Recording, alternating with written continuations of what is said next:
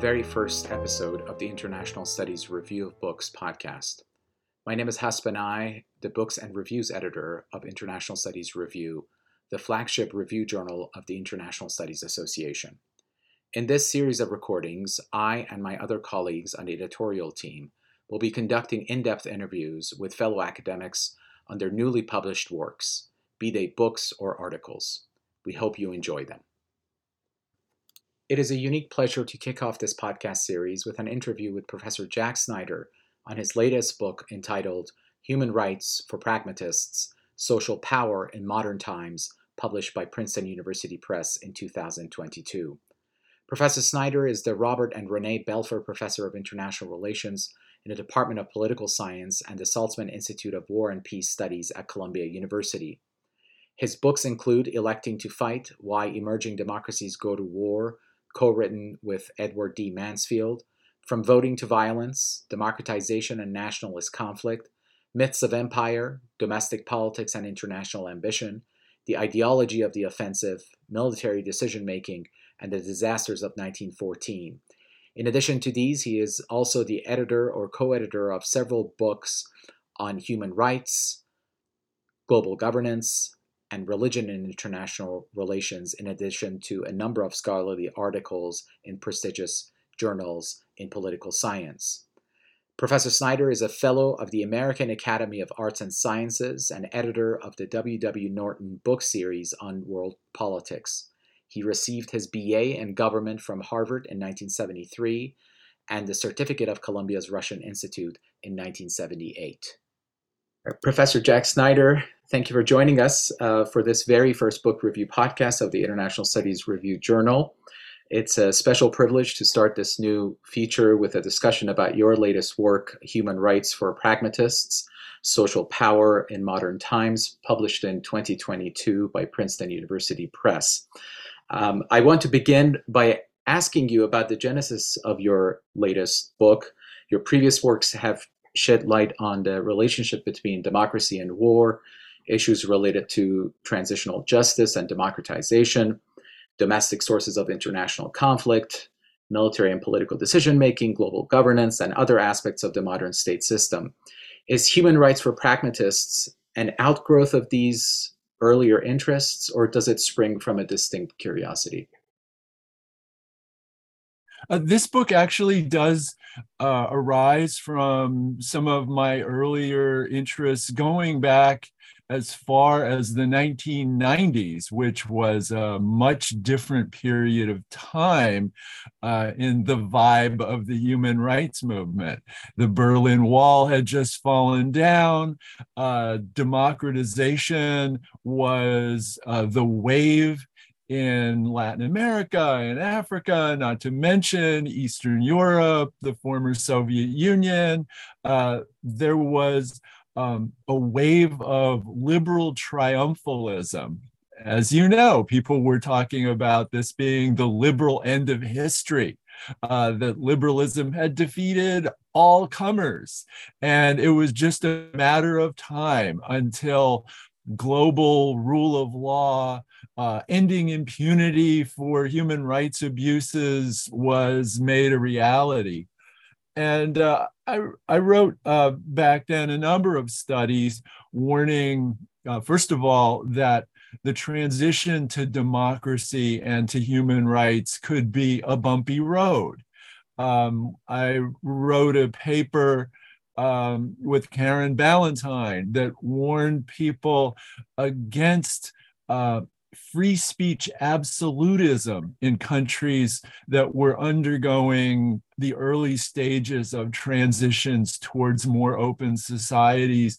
Uh, we warned that often in that kind of setting, uh, the uh, bad guys, the uh, elites who were left over from the authoritarian period, or ethnic entrepreneurs uh, who wanted to play the ethnic nationalism card would hijack um, the media of speech and the press and turn it into an organ of hate speech. Uh, so uh, we wrote an article back in 1996 talking about how that had happened in former Yugoslavia, in Rwanda and Burundi, and uh, that uh, we cautioned that uh, you need to have professional journalists and uh, a regulatory structure for the media to make sure in any country that uh, free speech wasn't hijacked. So those those early pieces were warning about the uh, excessive triumphalism of uh, liberalism. Now we're in a very much different period. I still believe that some of uh, the dangers that we were talking about back in the 1990s are still with us. In fact, they're still with us in spades now. Uh, a lot of what we were warning about uh, has come true and has even come home to roost in our own um, what we thought were stable, advanced liberal democratic uh, countries. So, you know, the the um, zeitgeist has uh, turned a corner.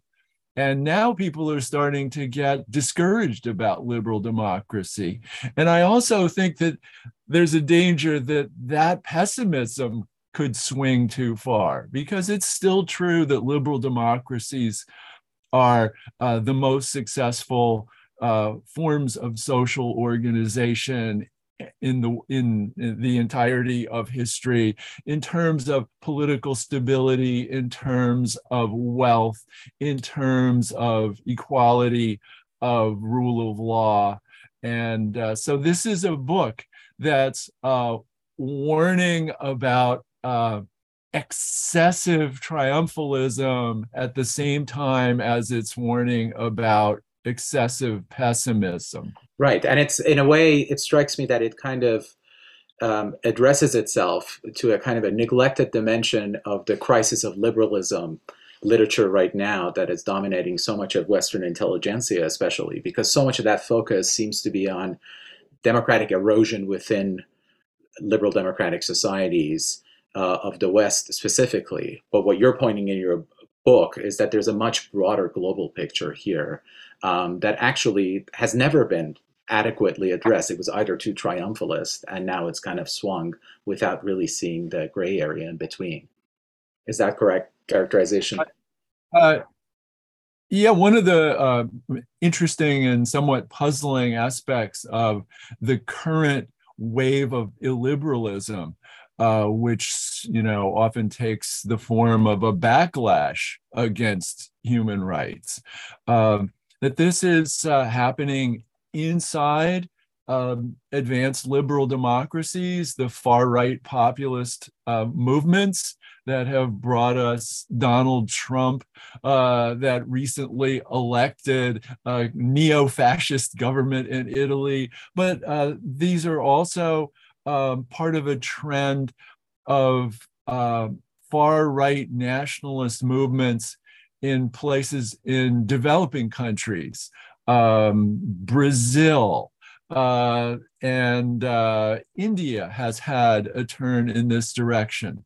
So countries that had been making advances in democratization, uh, but then got stuck in a kind of uh, middle income trap or in a trap of part way um, development of the institutions of democracy, rule of law, and rights. Right. right. Uh, before delving into the core arguments of the book, I want to clear one other conceptual um, interest here that is in the uh, title of your book you use the term pragmatism. And of course that has a long philosophical lineage in american political thought. Um, what do you specifically mean by pragmatism um, uh, with respect to human rights um, and uh, especially in the way that you deploy it in the in the book? Um, well pragmatism uh, as i use it in the book uh, is partly just this simple idea of consequentialist analysis guiding uh, tactics to promote democracy, to promote rule of law, and to promote human rights. Um, I had a, a, undergraduate that I was uh, recruiting to work as my research assistant, and uh, she, she says, "Well, what, what's the project about?" I saying, "Well, it's a pragmatic approach to promoting human rights," and she immediately got very confused, and he, she said. Uh, Wait a second. I thought that human rights were by definition idealistic and not pragmatic. and uh, so I reminded her that ought implies can. It does no good to say something, say that people ought to behave a certain way if the conditions are not there that allow them to act on these ideals. And so my pragmatic approach asks how can we um, harness power, self interest, outcome oriented, uh, expedient political strategies to actually strengthen the people and institutions and I- ideals that we need to advance human rights. Right, and that's important because you're not advancing a, a as it were, instrumental view of rights here. Um, in pragmatism, there's also this marriage between principle, the intrinsic value of rights, as well as the instrumental uh, uh, benefits that rights can bring to a given society. And that I find in the pragmatist approach. Um, uh, it, it, it, it, it, it, it has that kind of unique capacity to hold both in mind at the same time, whereas much of human rights literature tends to either be strictly in the intrinsic um, uh, realm or in the instrumental realm. Uh, it does. Human rights activists have tended to emphasize in their rhetoric uh, moralism, legalism, and universalism. Uh, in my approach, uh, principles are important at um, the, the two ends of the process, if you will. So, uh, the principle is important to establish some aspirational goals. What is the kind of society that we want to create? What principles is it based on? And it's also important as a, the goal to keep in, uh, always envision as you're uh, making tactical adjustments in order to try to get to that goal. So, aspiration at the beginning, uh, goal at the end, but in between, uh, it's important to think about well, who's going to be on the side of strengthening human rights? Who actually is going to benefit in a direct, immediate, tangible way from improvements in property rights uh, or improvements in women's rights, uh, improvements in minority rights, or whatever your, your uh, rights issue is. Uh, who's going to benefit and who has the power to uh, be an ally of those people who are going to benefit? Who's going to uh, want to uh, do the work and pay the costs to organize politically and to promote those outcomes. And uh, so there's the the pragmatism is uh, the the uh, tactical calculation of how to get from the aspirations to the goals. And when you think about the progressives in American history, the people who you know wanted to have uh, pure food and and clean slaughterhouses or the people who uh, wanted to solve the problems of the great depression. You know they they were motivated by um, um, principles but they also wanted to have clean meat and to fix the the unemployment rate it had to work in reality in addition to being a nice ideal that's right that's great. Now, let's get to the core argument um, of the book, which you advance through five hypotheses. Um, and I want to get these um, uh, uh, uh, out in front. Um, each of these hypotheses are fleshed out, I should say, in detail um, through contextual chapters of their own. Um, and but I was hoping that we could briefly go over them and and, and you can speak to uh, why there are um, uh, sequenced in the way that they are and and why uh, they're important guiding hypotheses. You write um, in the second chapter of the book. Um, my guiding hypotheses are that rights thrive. One when the prevailing mode of social organization is no longer based on repression and favoritism but has evolved towards social relations among individuals based on impersonal rules of equal treatment. Two when rights serve the interests of a dominant coalition and when they are stabilized by three implementing institutions and four a locally persuasive ideology this book is an attempt to show in general and for specific issues and national context how these conditions come about. Thus, a fifth hypothesis. Five, in sequencing the shift to a rights based society, power and politics lead and rights follow. If you wouldn't mind taking us through this journey from one to five, why, why these hypotheses are so important to the pragmatist approach? So, um, my overall frame for this analytical approach is anchored in the idea of modernity and modernization.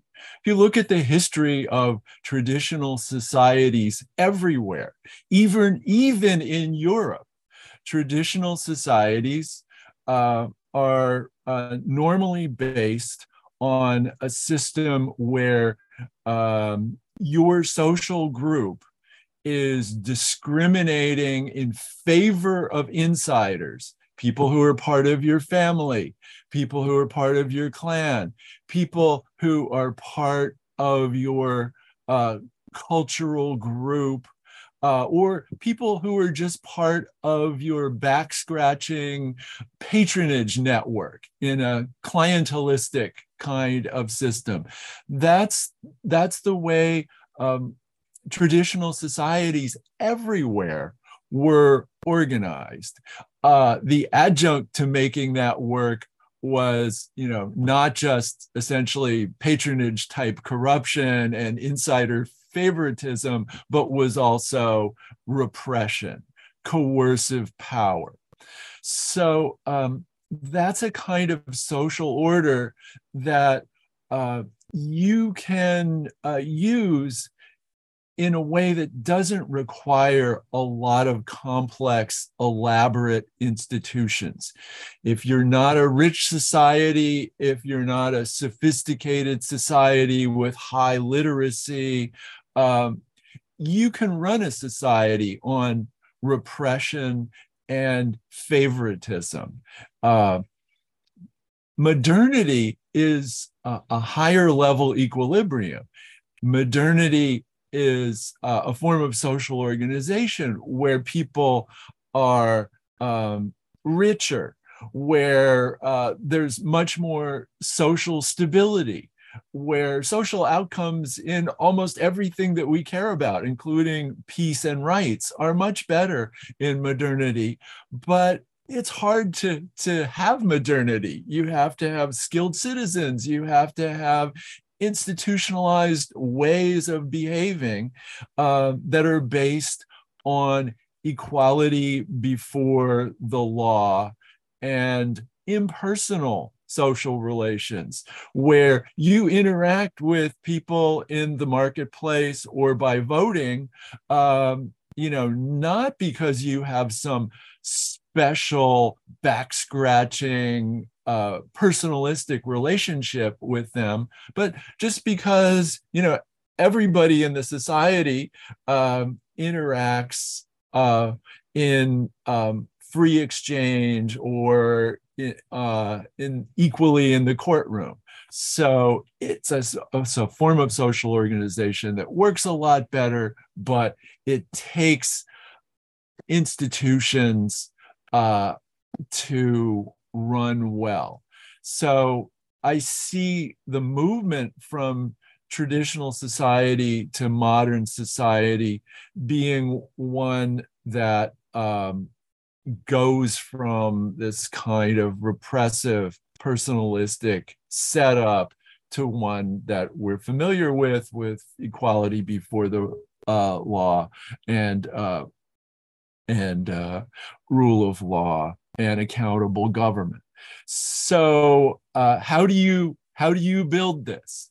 Uh, well, um, if you look at the history of uh, rights and human rights, it it started with um, the economic development of uh, towns that had an incentive to get away from the old feudal um, um, discriminatory social status relationships and move towards market relations uh, to have courts, property rights, uh, protections against uh, arbitrary abuses of power, because that was what you needed to make um, middle class uh, uh, economic relations work in the marketplace.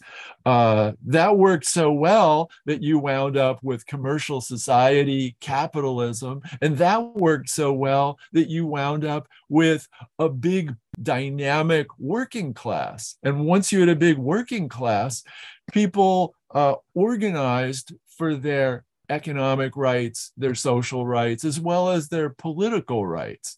So, this is a process that took centuries to develop. And a key part of the argument of the book is that this modernization process populates the landscape with interest groups, uh, with uh, social classes, uh, and organizations where people have interests and skills and they have the motive and the capacity to work together to try to create this um, impersonal, more equal rights a kind of society. And why? Because it works better for them. It's more stable. It makes them rich. And um, so you know this is a, a long process that uh, goes through the stages of institution building um, and uh, based on strong coalitions so uh, one of the books that i talk about is a great study of uh, cor- corruption and anti-corruption reforms over uh, the decades and centuries. And uh, the first point that uh, this book uh, by uh, Professor Mungiu-Pippidi makes is that modernization is a key underpinning, a key facilitating condition. If you don't have a society that is beginning to modernize economically, then you don't have the, the kind of interest groups that are capable of and motivated to uh, work against discrimination, patronage, and corruption, the old traditional society. And you don't have actors who are commercially and market oriented who have an incentive to have courts that uh, and laws and government that uh, allows you to set up fair uh, market conditions. So um, this um, underlying background of modernization is important. Um, but it's it's not the whole story.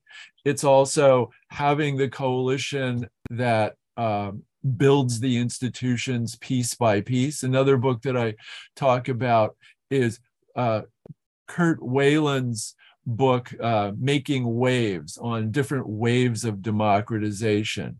And he starts with 1848 where everybody in Europe, in every country in Europe, was really excited by the revolutionary democratizing politics in Paris. And they wanted to copycat what Paris was doing. And so you had uh, this kind of flash in the pan, popular um, movement uh, excitement in the streets, wanting a constitution, setting up parliaments, but it all fell apart because they didn't have a strong uh, set of social organized interest groups. They didn't have uh, strong uh, institutions for the workings of these institutions, uh, these interests through political parties. And the 1848 liberal revolutions, you know, fell apart pretty much in a year or two. Um, Weyland compares this with the third wave of democratization in the 1980s, the beginning of the 1990s. And he shows, you know, by this time, you've had uh, 150 years of interest group formation, coalition making, and creating institutions like uh, courts, political parties, everything you need to have uh, human rights and democratic accountability.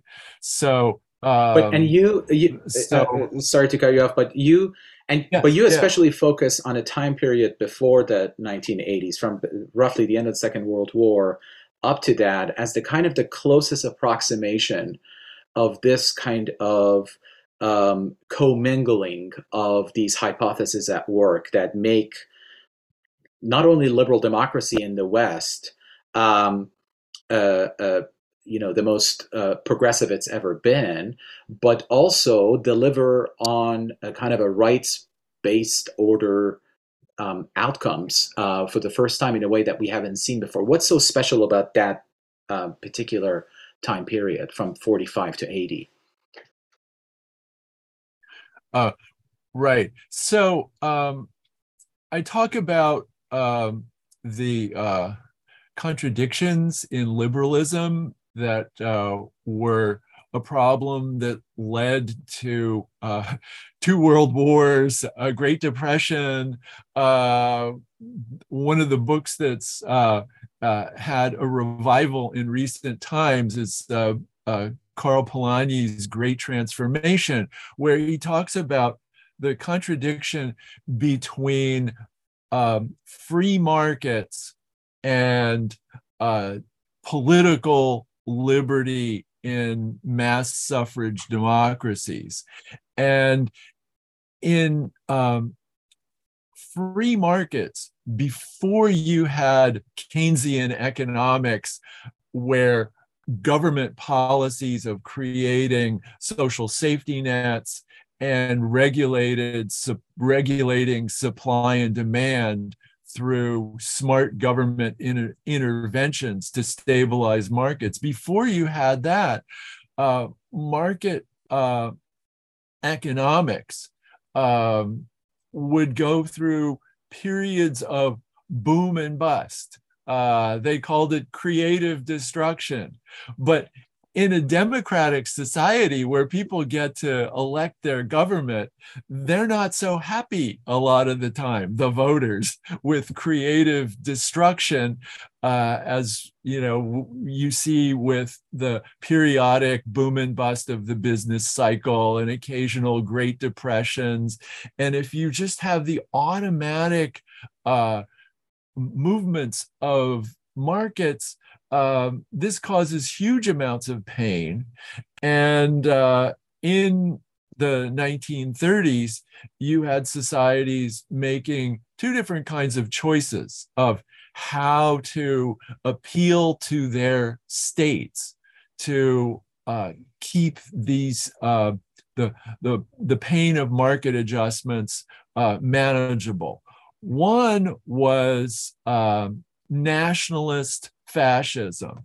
Uh, have a have a market that is run by a militarily uh, powerful state that can conquer the markets and uh, the resources that it needs to maintain economic dynamism, the strategy of Nazi Germany and militarist Japan. But you also had uh, the alternative strategy of uh, liberal welfare state democracy which is what Franklin Delano Roosevelt and the Swedish socialists started to, to develop in the 1930s. So the idea was to have uh, a strong role for the state to manage the fluctuations of the market through rule of law, including uh, rights protections for the working class and uh, the less powerful people in society, and that this operated by stabilizing domestic political economies. But then after World War II, the international layer was added to this.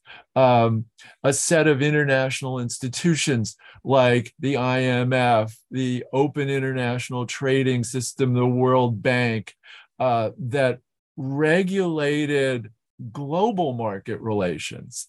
So um, in political science, uh, we sometimes call this embedded liberalism because you had free markets and um, political liberty embedded in the welfare state that uh, made sure that uh, the creative destruction of unregulated markets could be um, that people people could be buffered um, from that by well-functioning governmental and international institutions.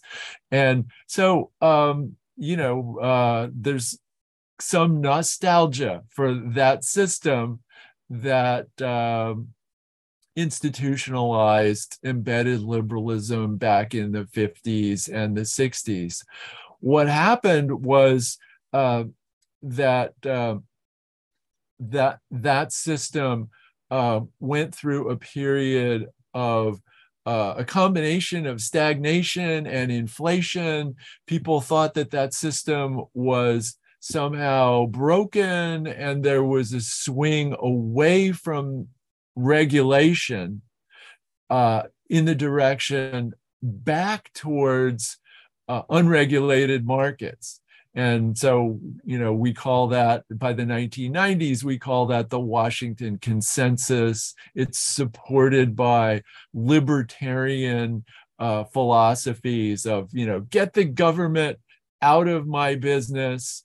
Uh, let me just make as much money as I can. And then the invisible hand will somehow make everybody in the world better off. Uh, and uh, the the problem uh, with that is we've seen you know unfettered globalization uh, leading to losers that are pushing back against this uh, unregulated capitalist system, and they want government intervention. And in all too many places, we're seeing the kind of government intervention that they want being uh, nationalist, nativist, ethnic protectionism, white nationalism, um, rather than uh, understanding that the better solution is to go back to the welfare state democracies. Right. And and this is, I mean raises an interesting question because it's you know it it's a it's a criticism of that Washington consensus period that the triumphalism that followed it, especially in the 90s, um, wasn't so much the tri- about the triumph of this kind of institutional um, architecture, if you will, the kind of the pragma- pragmatic, everyday um, things that made Western democracies uh, uh, function more smoothly, but that it was about this almost messianic vision of, of the triumph of rights.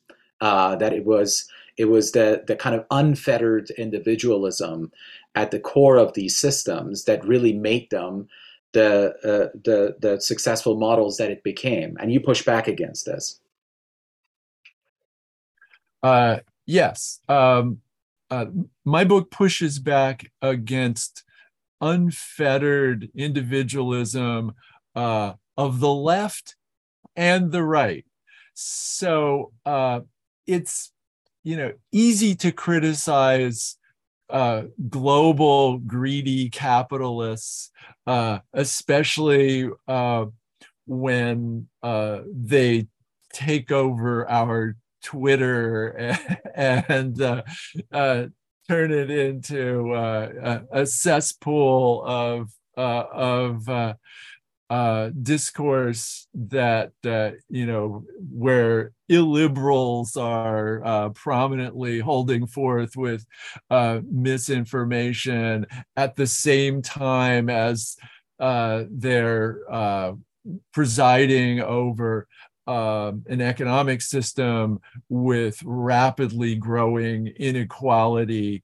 And so so the the um, libertarianism of the right is you know easy to criticize. But what we sometimes forget is that there's also a libertarianism of the left especially in the united states. People tend to be free speech absolutists. Right.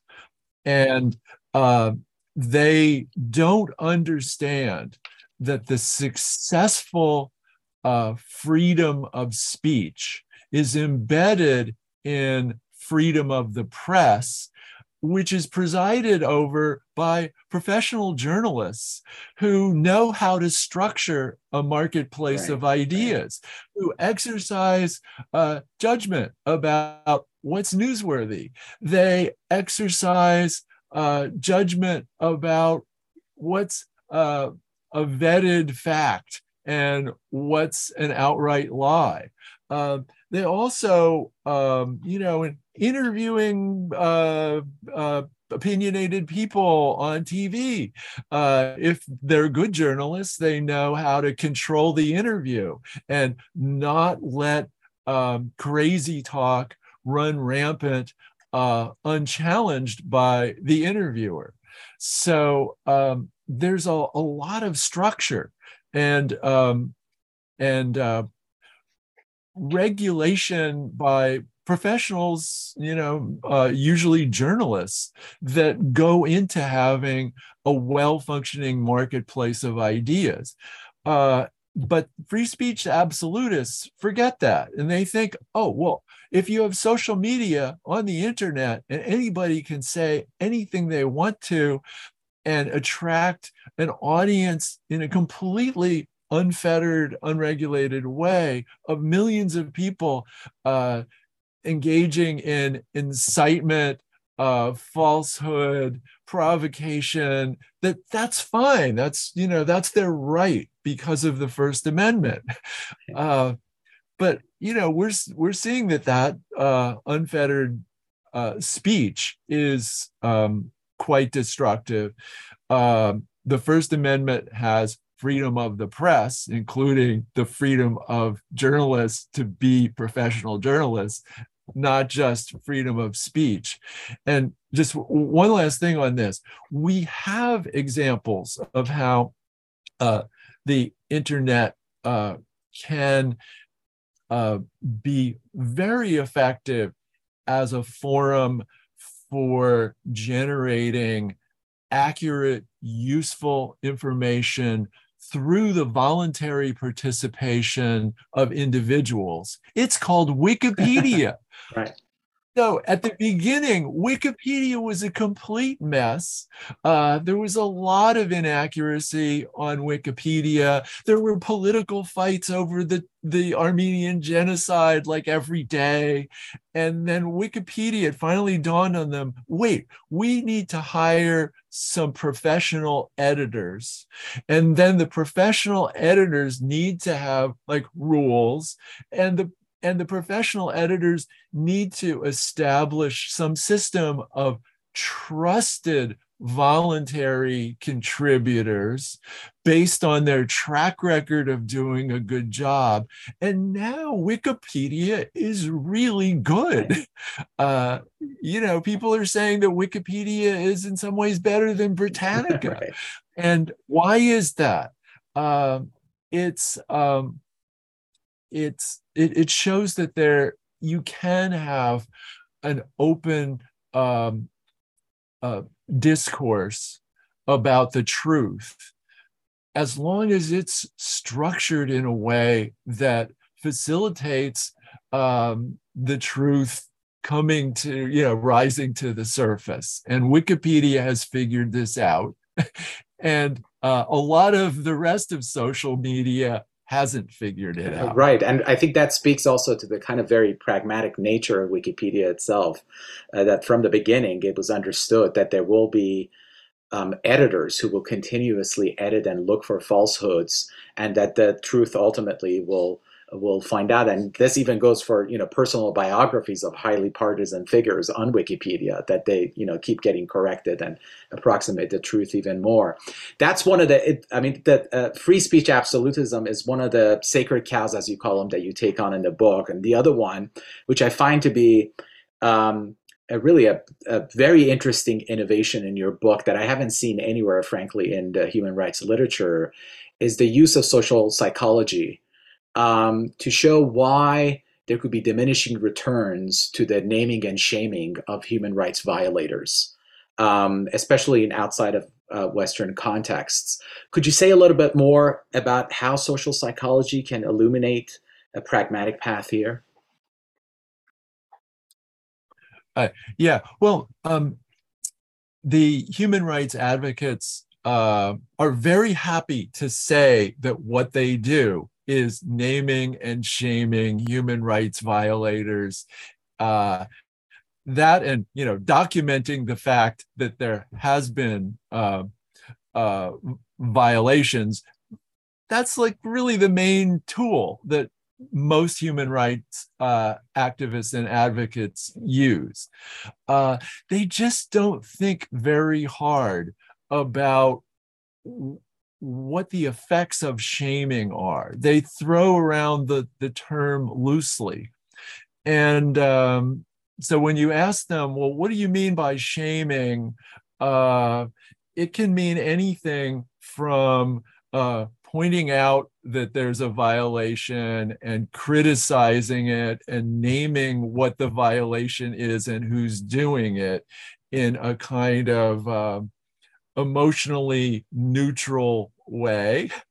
Uh, but it can also extend to, um, you know, uh, fierce denunciations uh, of the action, the actor, in ways that uh, cast a shadow of shame on whole societies where you know deeply embedded cultural practices are the things being shamed uh, so uh, the uh, hum- human rights activists uh, like to uh, create the the idea that they're just shaming individual violators.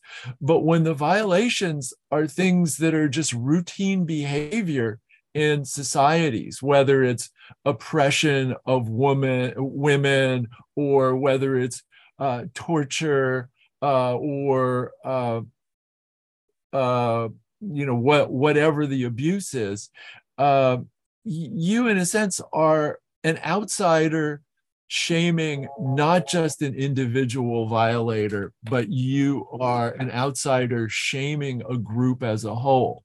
So what I uh, what I did in one of the chapters in the book was to just look back at what social psychology has said, starting with the early Freudians and continuing through the more clinical people and and you know real serious social science uh, of um, of the emotion of shame. And and uh, what I found was that you know, shaming is um, most useful when it's directed at uh, people who are young and you're trying to socialize them to the rules of society.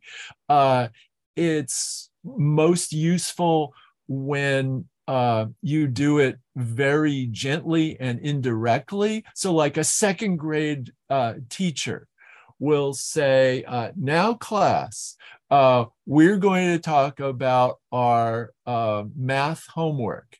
And uh, some of the students are going to put their problem on the board. Now, we're going to remember that when people are talking, um, we don't interrupt them because you know we respect the, their um, you know what they're saying and uh, so now let's start with Jenny, who will put her problem on the board and explain it. So you haven't uh, singled anybody out. You've just, uh, and you've not shamed any particular person. You've just reminded them of how they're supposed to behave in this interaction. So uh, the norms are clear, but you haven't put anybody in a humiliating situation. And there's the there's another kind of fine line between pointing out a bad action and pointing to a pe- people or a group of people and implying that there's something basically wrong with their character, with their identity, that they are behaving in this horrible way. And um, pointing, pointing out an action that's remediable. If you just say, okay, now I get it. I'm not going to do that again. And bringing them back into the social group, uh, that's much better than what often is done, at least implicitly, by human rights shaming, which is implying there's something deeply wrong with this society that practices things like female genital mutilation uh, and uh, that it implies that their whole identity is uh, is uh, broken right. and unfixable, and uh, so right. I I did a kind of random sample of Human Rights Watch reports, and I found that there was um, sometimes too much of the latter kind of very harmful shaming going on, and that therefore it's not surprising that this produces uh, resentment, uh, denial, backlash, uh, hiding of the practice uh, rather than uh, correct. Right. And this is, I mean, to be clear, this is when kind of rights meet um, cultural tradition and practices. When it comes to political oppression, um, uh, uh, we're talking about an entirely different beast. And here I want to kind of bring a contemporary example right now. You know, over the course of the last six months in Iran, for instance, there have been these anti regime protests, uh, massive violations of human rights by the regime, summary executions, um, uh, uh you know, um, uh, targeted kidnappings, etc., and it still continues. Um, in a situation like that, what would be the pragmatic approach from a human rights perspective rather than uh, uh, uh, besides just testifying um, and and documenting the abuses that are happening. Uh, so um, iran is a case where um, you know many us uh, political leaders have um, have come to the conclusion that official US denunciations of Iranian uh, human rights uh, malpractice is counterproductive because, you know, not only are we an outsider, but we're an outsider that uh, the regime classifies as the great Satan. Uh, we're obviously an outside um, culture that has had uh, you know rival relations with Iran for the last half a century, and where we have uh, a culture that is different in many ways from the way that lots of Iranians live. So we're kind of the the last uh, credible bringer of criticism to Iran and the Iranian people. Um, much better to have Iranians who are uh, more progressive, whose own rights are being trampled on, like the women of Iran, especially the urban, better educated uh, women of Iran, and they're standing up for themselves. Uh, it's not going to be much help to them to have uh, Joe Biden or uh, you know s- someone on Facebook denouncing the behavior of the Iranian government or um, Iranian clerics or cons- culturally conservative Iranians that that you know the, the Iranians really need to to engage in this uh, criticism of of uh, their own social practices and the repressions um, of their government themselves. Uh, so sometimes outsiders, if they're very respected outsiders who are seen as having um, uh, uh, the interests of people in the other society at heart, can be useful critics or at least you know useful in like leading the way uh so you know if if you're Martin Luther King or Gandhi or something, you probably have enough cred to, or the or the Pope maybe, right. uh, if you're a good Pope, uh, you have the cred to speak out about things that happen in other societies if you've learned how to do it the right way. Uh, but uh, pounding the table, uh, if you're a, an outsider who's seen as a rival that that that doesn't help. Right and especially i mean given the previous example of not just pounding the table but actually militarily intervening in in trying to create the conditions for human rights and democracy in other countries in the region that haven't worked out well is something that people have front and center and can very much um, undermine the credibility of uh, anyone who is seen as potential allies or allies of the United States um, or, or, Western countries in this regard. Um, I want to uh, uh, uh, close out our conversations with one uh, general um, question about um, the sustainability of a rights based order. Um, is it possible whether it's possible without the wholesale adoption of a liberal political and economic regime. I mean, one of the uh, kind of nagging uh, implications after reading your book that is kind of hovering over my mind is that there are, if we look at your five hypotheses, there are so many things that have to work together for rights based outcomes to come about. And I wonder whether it is possible without a liberal democratic um, uh, political institutional um, regime in the first place, and and doesn't that present a danger of turning this pragmatism that you've wonderfully laid out in the book um, into a kind of a messianic political project um, intent on making the world safe for liberal democracy? Meaning that if we are that this these pragmatic steps always have to satisfy this ultimate end um, or this ultimate kind of telos that they have to um, drive toward. So in the book, I uh, sketch out two possible conceptions of modernity. Uh, one of them is the liberal kind.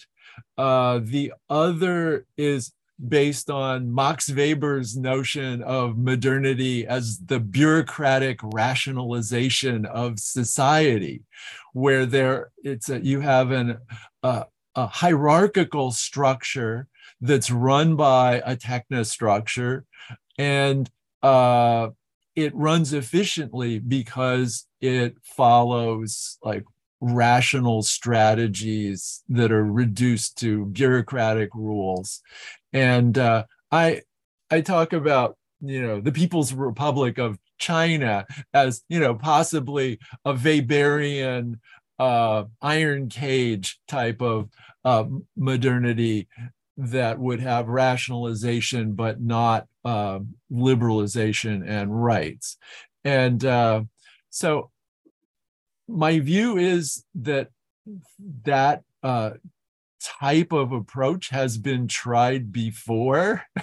and uh, you know the soviet union had some aspects of that nazi germany had some aspects of that it, it didn't work uh, whether china can figure out a way to make illiberal uh, uh, technostructure uh, work as a model of modernity, uh, we'll see. Uh, I believe the answer is no, because I think that uh, the track record uh, so far of every country, excluding Singapore and small oil states, is that when you hit the middle income trap at about one fourth of US GDP per capita, uh, it's much harder to sustain economic growth and political stability based on cheap labor and authoritarian command economics. You need to, you know, we, uh, you know, research by David Dollar, a good Brookings economist that I uh, talk about in the book, shows that you need to have the whole kit and caboodle of human rights, not just property rights, but liberal democratic rights, the whole thing, or else you get stuck in the middle income trap. Um, and um, sometimes when you get stuck, the thing doesn't just you know wind down it right. explodes so uh, so the so the question is if the strategy is based on a liberal view of modernity, um, and if it takes like decades of uh, reform and building institutional structures and cobbling together effective institutions of those who benefit from the reforms, uh, is um, what what is this how how um, coercive how ruthless how um, expedient unsavory might be some of the the deals that you would have to make on the way through uh, this process. And um, my my metaphor for the role of the more advanced liberal democracies on how to do this is the strategy of the open door, where the first task of the advanced liberal free market democracies is just to make sure that their own social systems are running well and that they're completely open to any country that qualifies at some level to join the club of liberal democracies, whether it's uh, the World Trade Organization or the EU or NATO, whatever whatever uh, level um, uh, uh, a country has reached in its reforms, uh, have it want to join those uh, global liberal institutions because they're actually working and that that's at both more effective and less off-putting than the hard sell where you try to uh, intervene in these societies uh, with uh, coercive measures sanctions harsh shaming let alone humanitarian intervention. Um, generally it's better to to have this policy of the open door, have societies, when they're ready, voluntarily join the club. yeah, um, that's that's that's my uh, general prescription. The specific tactics, though, uh, depend very much on the particulars of the societies and like the, the historical moment. Right, and I, I think one of the things that you note um, in the book's um, preface um, really applies here, which is that in order to um, understand how to preserve the system, we must first understand how it came about and what the nature of the rights-based order is, which is oftentimes uh, misunderstood because it is either highly instrumentalist or um, intrinsic and triumphalist at that um, uh, uh, uh, at the other end. You note pragmatism should be considered not an alternative to the rights-based order, but rather a tool for evaluating its performance and designing its strategies. Democracy's fixable problem is that unregulated forms of liberalism, libertarian economic and free speech absolutism have thrown away the pragmatic steering mechanisms that were designed to keep rights-based societies on a constructive path. And I like that terminology of rights-based societies because it doesn't make an ideology as the foundation or basis of a system, but something that takes individual initiative and coalitions and the give and take and the power and interest that you highlight that in your hypotheses as, as its very core, at its very core for it to function. Professor Jack Snyder, thank you very much for your time, uh, uh, for talking to us about uh, your wonderful uh, book, Human Rights for a Pragmatist, Social Power in Modern Times, uh, as I mentioned, published in 2022 by Princeton University Press. Thank you for your time. Well, thank you. It's been uh, a pleasure to have the opportunity to talk about my book with someone who read it so carefully. Thank you. Thank you very much.